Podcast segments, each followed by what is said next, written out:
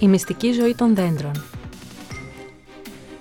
Από τη Μυρτώ Λεγάκη για το Inside Story.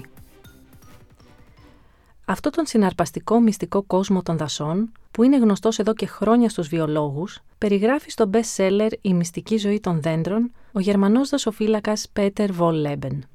Τα πρώτα χρόνια της καριέρας του ήταν υπεύθυνος για την εμπορική εκμετάλλευση ενός δάσους στην περιοχή Eifel της Γερμανίας και η βασική του αρμοδιότητα ήταν η μεγιστοποίηση της παραγωγής που εξυπηρετούσε την τοπική βιομηχανία ξυλίας. Η φροντίδα και ευημερία του δάσους είχαν νόημα μόνο στα πλαίσια της επιχειρηματικής δραστηριότητας και ο Βόλλεμπεν εξέταζε τη λειτουργία του οικοσυστήματος με γνώμονα την ποιότητα και ποσότητα ξυλίας που θα απέφερε. Σταδιακά έχασε οποιαδήποτε εκτίμηση για τα δέντρα, όπως συμβαίνει κάθε φορά που κάτι ζωντανό γίνεται εμπόρευμα. Όπως λέει, γνώριζα για τη μυστική ζωή των δέντρων όσα γνωρίζει ένας χασάπης για τη συναισθηματική ζωή των ζώων. Πριν από περίπου 20 χρόνια, άρχισε να διοργανώνει μαθήματα επιβίασης και εκδρομές στο δάσος που διαχειριζόταν.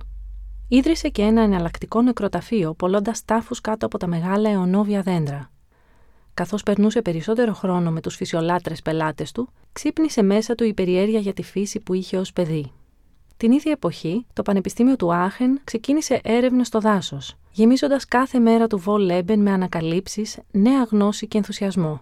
Σιγά-σιγά η μυστική ζωή των δέντρων άρχισε να ξεδιπλώνεται μπροστά του. Ενώ οι άνθρωποι επικοινωνούμε κυρίως με το λόγο και μέσω της ακοής, τα δέντρα συνομιλούν εκρίνοντας συγκεκριμένες μυρωδιές για να προειδοποιήσουν τα γειτονικά δέντρα του ιδίου είδους στην περίπτωση εισβολής από έντομα, παράσιτα ή ζώα.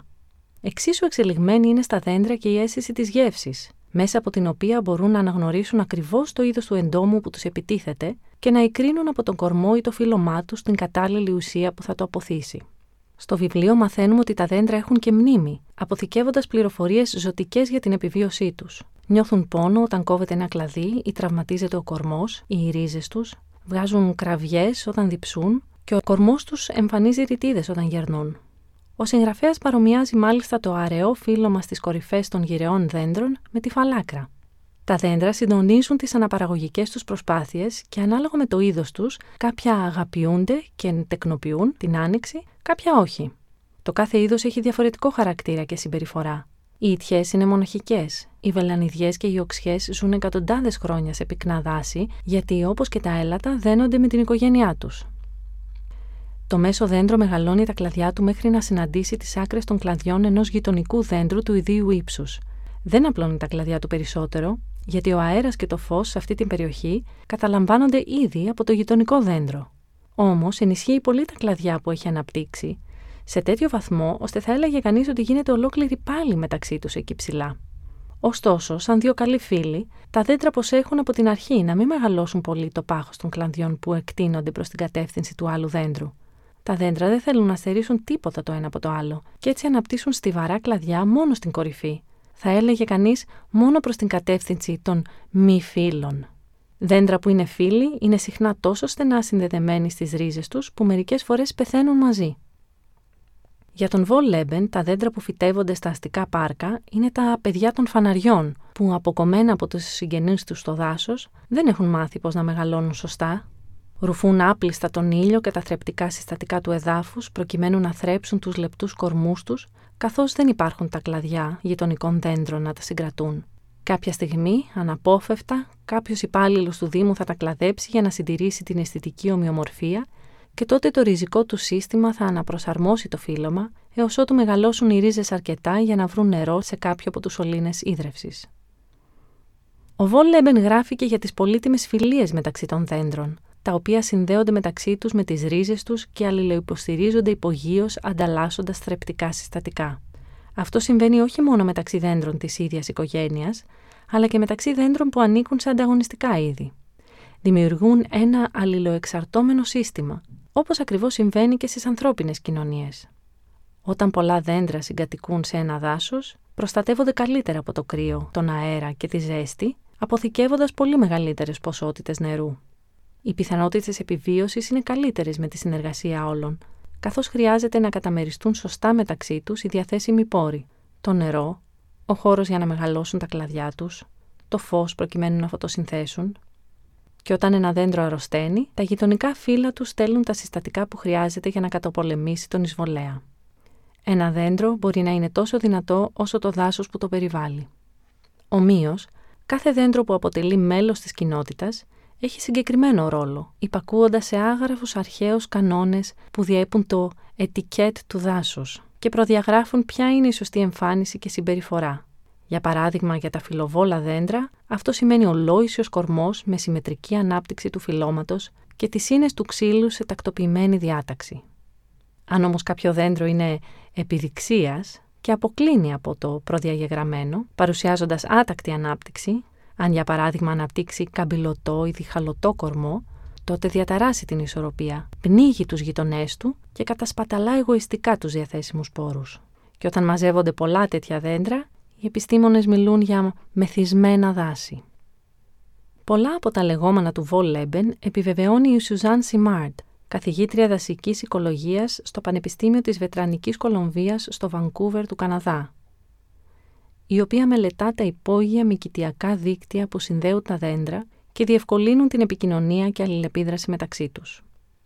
Οι έρευνές της απέδειξαν ότι τα περίπλοκα συμβιωτικά δίκτυα Wood Wide Webs είναι ο εγκέφαλος του δάσους. Μεταφέρουν νερό, άνθρακα και θρεπτικά συστατικά μεταξύ των δέντρων και μιμούνται τα ανθρώπινα νευρολογικά αλλά και κοινωνικά δίκτυα. Χρησιμοποιώντας 80 πανομοιότυπα δέντρων, όπως τη Σιμίδα και το Έλατο Ντάγκλας, η Σιμάρντ μελέτησε τις εκπληκτικές αλληλεπιδράσεις και συναλλαγές μεταξύ διαφορετικών συστάδων από δέντρα και παρατήρησε ότι οι σχέσεις τους εξαρτώνται από διάφορους παράγοντες, όπως την απόσταση μεταξύ τους ή την ηλιοφάνεια που δέχονταν. Ανακάλυψε ότι τα δέντρα δεν ανταγωνίζονται το ένα το άλλο, αντιθέτως συνεργάζονται μεταξύ τους, ανταλλάσσοντας άνθρακα, νερό, φόσφορο και άζωτο, ανάλογα με τις ανάγκες τους, και με αυτόν τον τρόπο τα δάση έχουν μια εκπληκτική ικανότητα αυτοίασης. Στο επίκεντρο αυτών των δικτύων, η Σιμάρντ ανακάλυψε ότι υπάρχουν mother trees, οριμότερα δέντρα που δουν ως κόμβοι ή άγκυρες για συστάδες δέντρων, ίσως και εκατοντάδες δέντρα. Οι μάνες προστατεύουν τα νεαρά δέντρα εμφυτεύοντάς τα με μύκητες, παρέχοντάς τους τα θρεπτικά συστατικά που χρειάζονται για να μεγαλώσουν ή στέλνοντας πληροφορίες για να τα προειδοποιήσουν όταν εκείνες τραυματίζονται ή αρρωσταίνουν. Απέδειξε ότι υπάρχει και στα δέντρα η έννοια της οικογένειας. Τα έλατα που μελέτησε έστελαν περισσότερο άνθρακα σε νεαρά έλατα που προήλθαν από το ίδιο έλατο, παρά σε έλατα με τα οποία δεν σχετίζονταν. Ένας από τους λόγους που έκαναν το βιβλίο του Βόλλεμπεν και την έρευνα της Σιμάρντ τόσο επιτυχημένα στο κοινό είναι ο τρόπος έκφρασης και το λεξιλόγιο που χρησιμοποιούν, προσδίδοντας στα δέντρα μια ανθρωπόμορφη διάσταση με την οποία ο αναγνώστης μπορεί να συσχετιστεί. Όταν το βιβλίο αναφέρεται στο δέντρο μάνα που θυλάζει τα παιδιά της, στην προσοχή που δίνει κάθε δέντρο στο πώς θα αναπτύξει τα κλαδιά του ώστε να μην κρύβει το φως τους κολλητούς του, ή στην αγάπη και το φλερτ μεταξύ των δέντρων κατά την επικονίαση, ξυπνά στον αναγνώστη περιέργεια. Όλα αυτά δεν είναι απλά μια απρόσωπη επιστημονική αναφορά, αλλά μια προτροπή να δούμε από μια διαφορετική οπτική αυτά που θεωρούμε δεδομένα και να αναπτύξουμε μεγαλύτερη αγάπη για τη φύση και όλα τα είδη που την αποτελούν. Ένα από τα σοβαρότερα θέματα που θίγει το βιβλίο αφορά την ευθύνη του ανθρώπου απέναντι στη φύση.